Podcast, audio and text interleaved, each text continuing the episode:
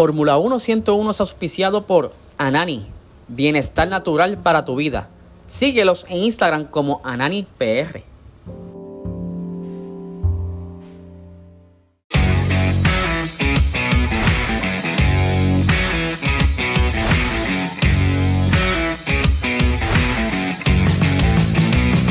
Esto es Fórmula 1 101.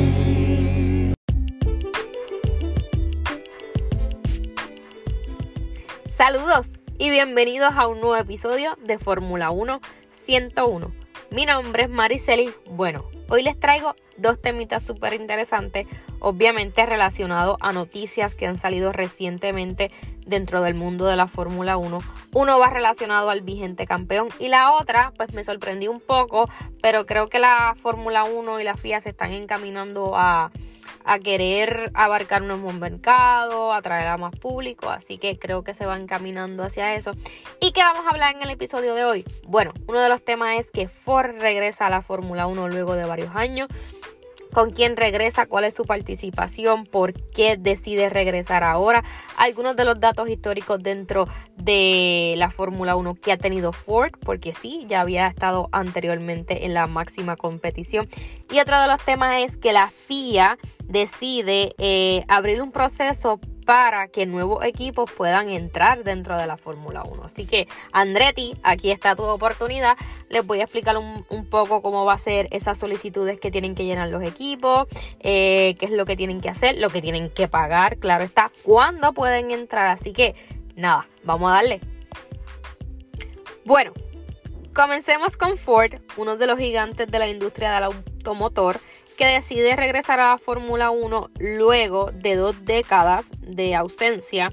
Eh, la última participación fue como el 2004, pero Ford dejó grandes huellas dentro de esta competición con grandes logros, grandes premios, nada más y nada menos que detrás de Ferrari y Mercedes se encuentra eh, esta empresa estadounidense que confirmó su llegada a la Fórmula 1 en el evento que tuvo Red Bull para el lanzamiento de su livery del 2023.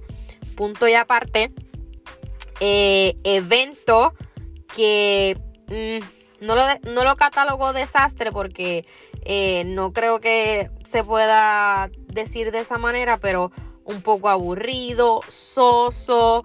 Eh, los pilotos no se veían ni contentos ni emocionados, como que no hubo esa euforia. Un livery totalmente igual al del año pasado. No quiere decir que este sea el mismo monoplaza que van a usar en la pretemporada y en la competición. Casi siempre enseñan una maqueta. Pero ustedes pueden ver el del 2022 y es igualmente al que ellos ilustraron en esta gala, en esta ceremonia que ellos hicieron para enseñar su livery. Allí Ford, el CEO de Ford, llegó y se hizo oficial su entrada a la Fórmula 1 en el 2026, pero obviamente desde ahora van a trabajar en el desarrollo para ese motor que como ustedes saben, ya para el 2026 eh, van a haber grandes cambios en el reglamento y Ford es el sexto fabricante de motores que habrá en esa temporada junto con Ferrari, Mercedes, Audi, que será el proveedor de Sauber, Alpine y Honda, que Honda todavía no tiene asociación con ningún equipo para esa temporada, pero ellos siguen comprometidos con la FIA que van a permanecer dentro de la Fórmula 1. Se dice también que pueden entrar con Andretti. Vamos a ver, vamos a ver qué sucede. Pero dentro de, de la especie de evento que tuvo Red Bull, el CEO William Ford de la compañía dijo que era un comienzo nuevo y emocionante, eh, un capítulo en la historia deportiva de Ford, que él dice que comenzó con su bisabuelo que ganó una carrera y pues que obviamente eventualmente la, compañía sigue evolucionando y es lo que es, hoy Ford, una compañía súper famosa que todo el mundo conoce. Precisamente el lanzamiento del RB19 Ford Nueva York, Estados Unidos. Ford es una compañía estadounidense, así que quieren abarcar ese mercado bien brutal, así que lo veo súper posible con la llegada de Ford. Vamos a ver qué sucede. Pero, ¿por qué vuelve Ford a la Fórmula 1? Se dice que el retorno de esta compañía se basa en varios aspectos eh, que han llevado pues al presidente, a los ejecutivos, a todo el que trabaja dentro de esta compañía a querer entrar dentro de esta máxima de, de la máxima competición, perdón. Se dice que obviamente el crecimiento de audiencia que ha tenido la Fórmula 1 ha sido exponencialmente eh, por todas las cosas que han atraído, las sprint race, la, la serie, aunque muchos dicen que no influyen, pero eh, influyen, el Drive to Survive, eh, la, la riña que hubo entre Max, todo eso que la gente quiere ver, pues eso ha tenido un crecimiento en la audiencia que uno puede ser notable y a nivel mundial y obviamente lo que conlleva que Estados Unidos pues se interese más en esta categoría. Y también dicen que ellos decidieron entrar a la Fórmula 1 por el compromiso que tiene la FIA Fórmula 1 con la sostenibilidad, ampliando el papel de la electricidad y de los combustibles sostenibles. Dentro de la gala que tuvo Red Bull se vieron unos videos de Max y Checo eh, manejando unos, unos, no sé, un tipo de carro de Ford, no sé, un tipo de carro de competición. Y obviamente creo que eran eléctricos y como que se veían súper bien. Muchos dicen que el lanzamiento de Ford, y yo lo veo de esta manera, es como que ellos quieren un nivel mediático que lo exponga mucho porque ellos tienen un mercado de autos eléctricos que quieren impulsar, obviamente ahí en el mercado y todas esas cosas. Yo y lo que he escuchado es de esa manera. Y pues con esto del cambio de reglamento, de la sostenibilidad, de cero emisiones, vamos a ver hacia dónde se dirige la Fórmula 1.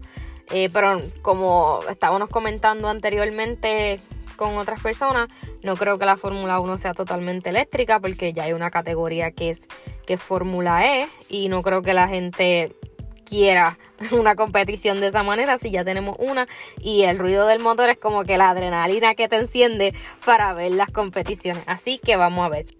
Bueno, por otra parte, ¿cuál será el papel fundamental de Ford en el Red Bull Power Trains? Eh, se dice que se trata de un acuerdo de 8 años que cubre tanto los tres años que van del 2023 al 2025, cómo se prepara el desarrollo de ese motor, como los ocho años de vigencia del reglamento que, entra, que entrará en vigor eh, del 2026 al 2031. Y ustedes saben que ahora los motores están en congelación o están congelados, no se pueden desarrollar. Ya a partir del 2026, pues entra ese nuevo reglamento, obviamente se tienen que preparar para el desarrollo del mismo, así que Ford va a estar bien implicado en, esta, en esta colaboración para el motor del 2026 que está en fase de desarrollo, así que ellos comienzan a trabajar desde ya. Se mencionaba que ellos van a trabajar mayormente con la parte eléctrica, pero obviamente tú tienes a alguien que conoce, te puede dar ese pushing, te puede dar esa no sé, esos tips, te puede colaborar de muchas maneras, aunque ellos vayan prácticamente a utilizar lo que es la parte eléctrica. Pero ustedes saben que es híbrido, motor de combustión y la parte eléctrica. Pero Ford tiene muchos conocimientos y Red Bull no va, no va a desaprovechar ninguna oportunidad ni ningún nada que pueda brindarle Ford dentro de lo que es el desarrollo de su motor. Ahora bien, le voy a mencionar algunos datos de la historia de Ford dentro de la Fórmula 1 y es que Ford comenzó su participación en la categoría del automovilismo, obviamente la Fórmula 1, en la década de los 60 junto con la empresa británica Cosworth, logró 155 triunfos en 262 carreras entre 1967 y 1980 85, eh, dándole 12 campeonatos de piloto y 8 campeonatos de constructores en 17 años. Así que eh, ellos tienen trayectoria. Otro de los datos importantes es que la primera carrera de Michael Schumacher en la Fórmula 1, su primera victoria y su primer campeonato mundial fueron en un monoplaza motorizado por Ford.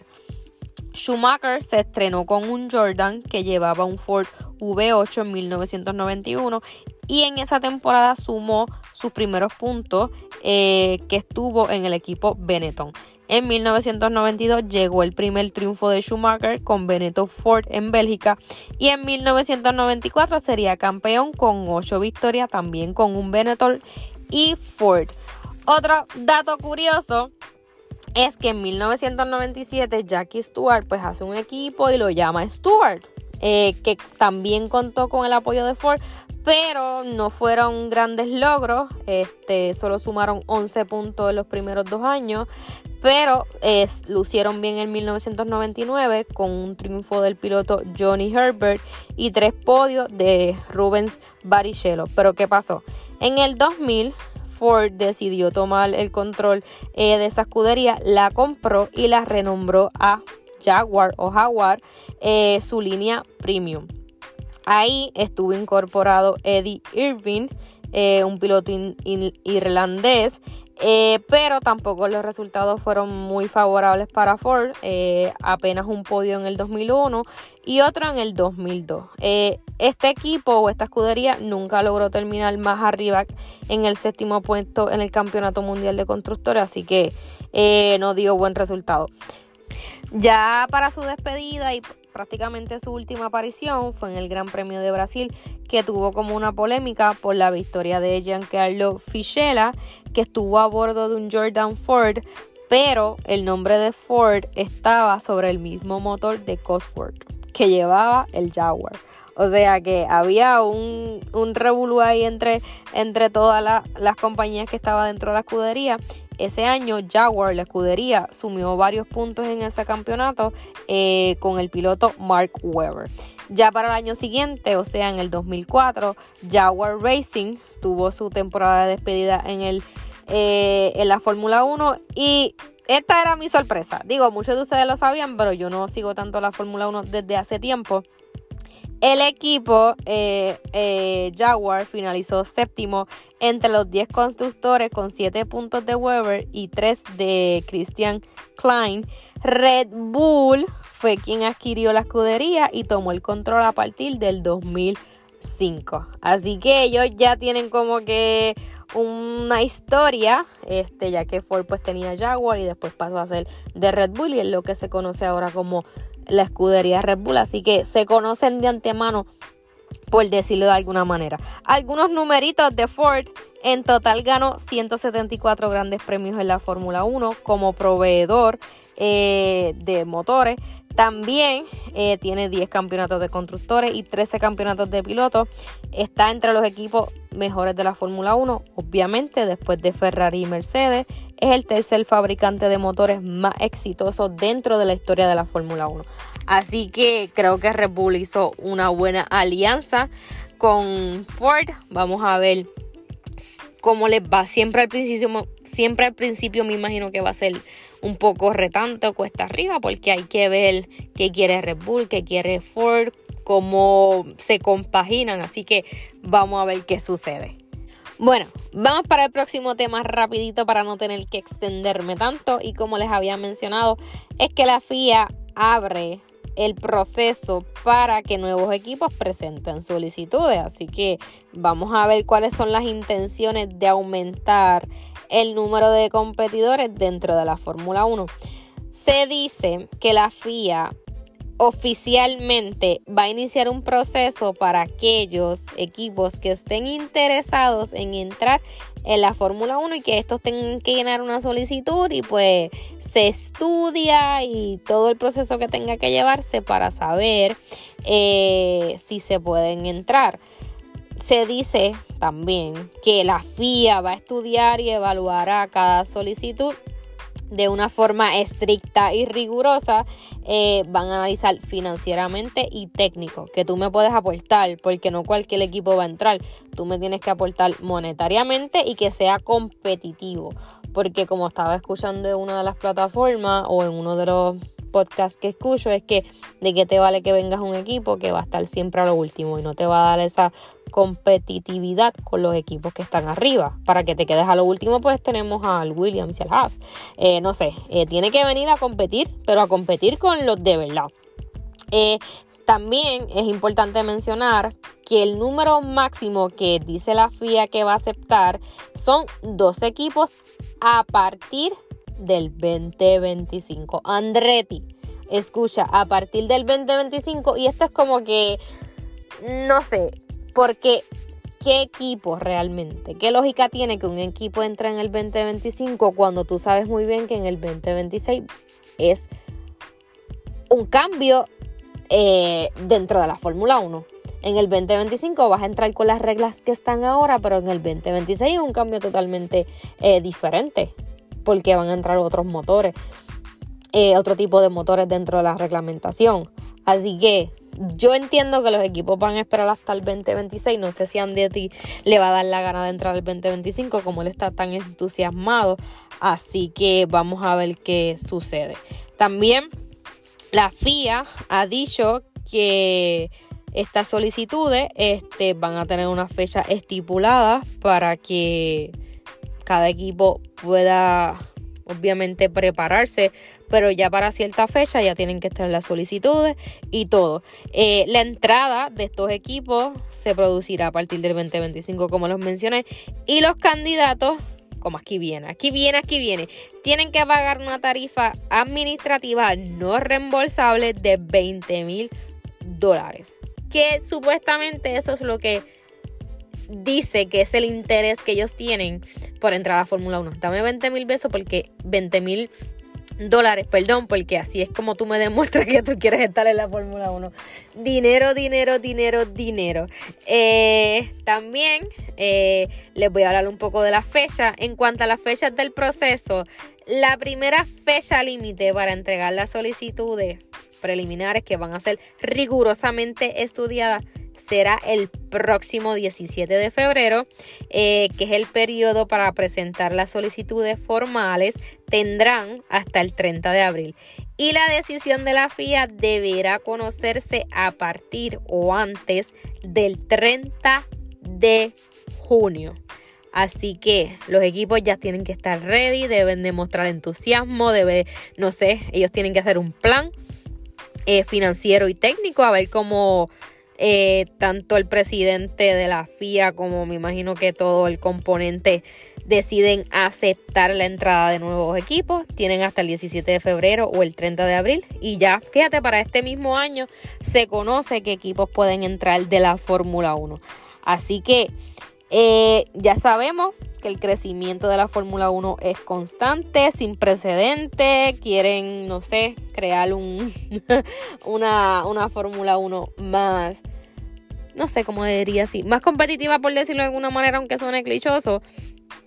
Pero no está mal ver dos equipos, 24 competidores, 24 pilotos. Eh, pero como vuelvo y repito, que sean equipos que den la talla. Andretti, pues él compite en otras categorías, me imagino que sabe todo lo que conlleva estar dentro de, de esta categoría del automovilismo, así que él vendrá con todo. La Fórmula 1 se sigue expandiendo. Una de las preguntas que nos debemos hacer es qué equipos pueden entrar a la Fórmula 1 a partir del 2025 o 2026, que sería lo más lógico. Ya les he contado en repetidas ocasiones y mil veces sobre el desespero de Andretti eh, de entrar a la Fórmula 1. Es el único interesado que se sabe hasta ahora que quiere estar dentro de la parrilla, así que él tiene ya toda la estructura, se sabe de su asociación con Cadillac y con General Motors. Vamos a ver qué pasa con Honda, porque yo creo que Honda es un nombre importante que te puede dar ese push para que entonces la FIA te dé el visto bueno y puedas entrar. Pero se habla de otro nombre que es Calvin Lowe, un magnate de Hong Kong, que también está interesado recientemente eh, por esta categoría y que se dice que el chino eh, le gustaría tener su propio equipo y entonces esta puede ser una oportunidad de entrar dentro de la Fórmula 1. También eh, Calvin Lowe se ha vinculado con la Pantera Team en Asia y pues y con otros socios que ha tenido. También podemos pensar en Porsche que en, un momento dado quería asociarse con con Red Bull, pero no pasó nada. Vamos a ver qué pasa con Honda y si decide eh, entrar solo. Honda ha demostrado que puede entrar solo, aunque también se dice que ellos trabajan como que particularmente en solitario, pero puede ser una buena opción. Así que hay dos vacantes disponibles, aquellos que quieran fundar su propio equipo y pues entrar a la Fórmula 1 saben que tienen que ser competitivos porque para ver, eh, estar en lo último en la tabla no era. Así que vamos a ver qué sucede. De aquí al 2025 falta mucho, pero ya para este año vamos a conocer quiénes serán esos posibles eh, contrincantes que van a tener estos 10 equipos que hay ahora. Nada, hasta aquí este episodio. Espero que les haya gustado, que les haya entretenido, que se no sé, que estén entusiasmados por esta nueva temporada que comienza ahora. Eh, siguen saliendo los livery de los diferentes escuderías. Salió Williams, salió Haas, obviamente, Red Bull, obviamente, Alfa Romeo. Me gustó el Alfa Romeo, el que está ganando. Y Haas también. Eh, los otros dos, Williams y Red Bull, más de lo mismo. Vamos a ver qué sucede. Así que nada, gracias por escucharme siempre. Así que nos escucharemos en la próxima. Hasta luego. Bye.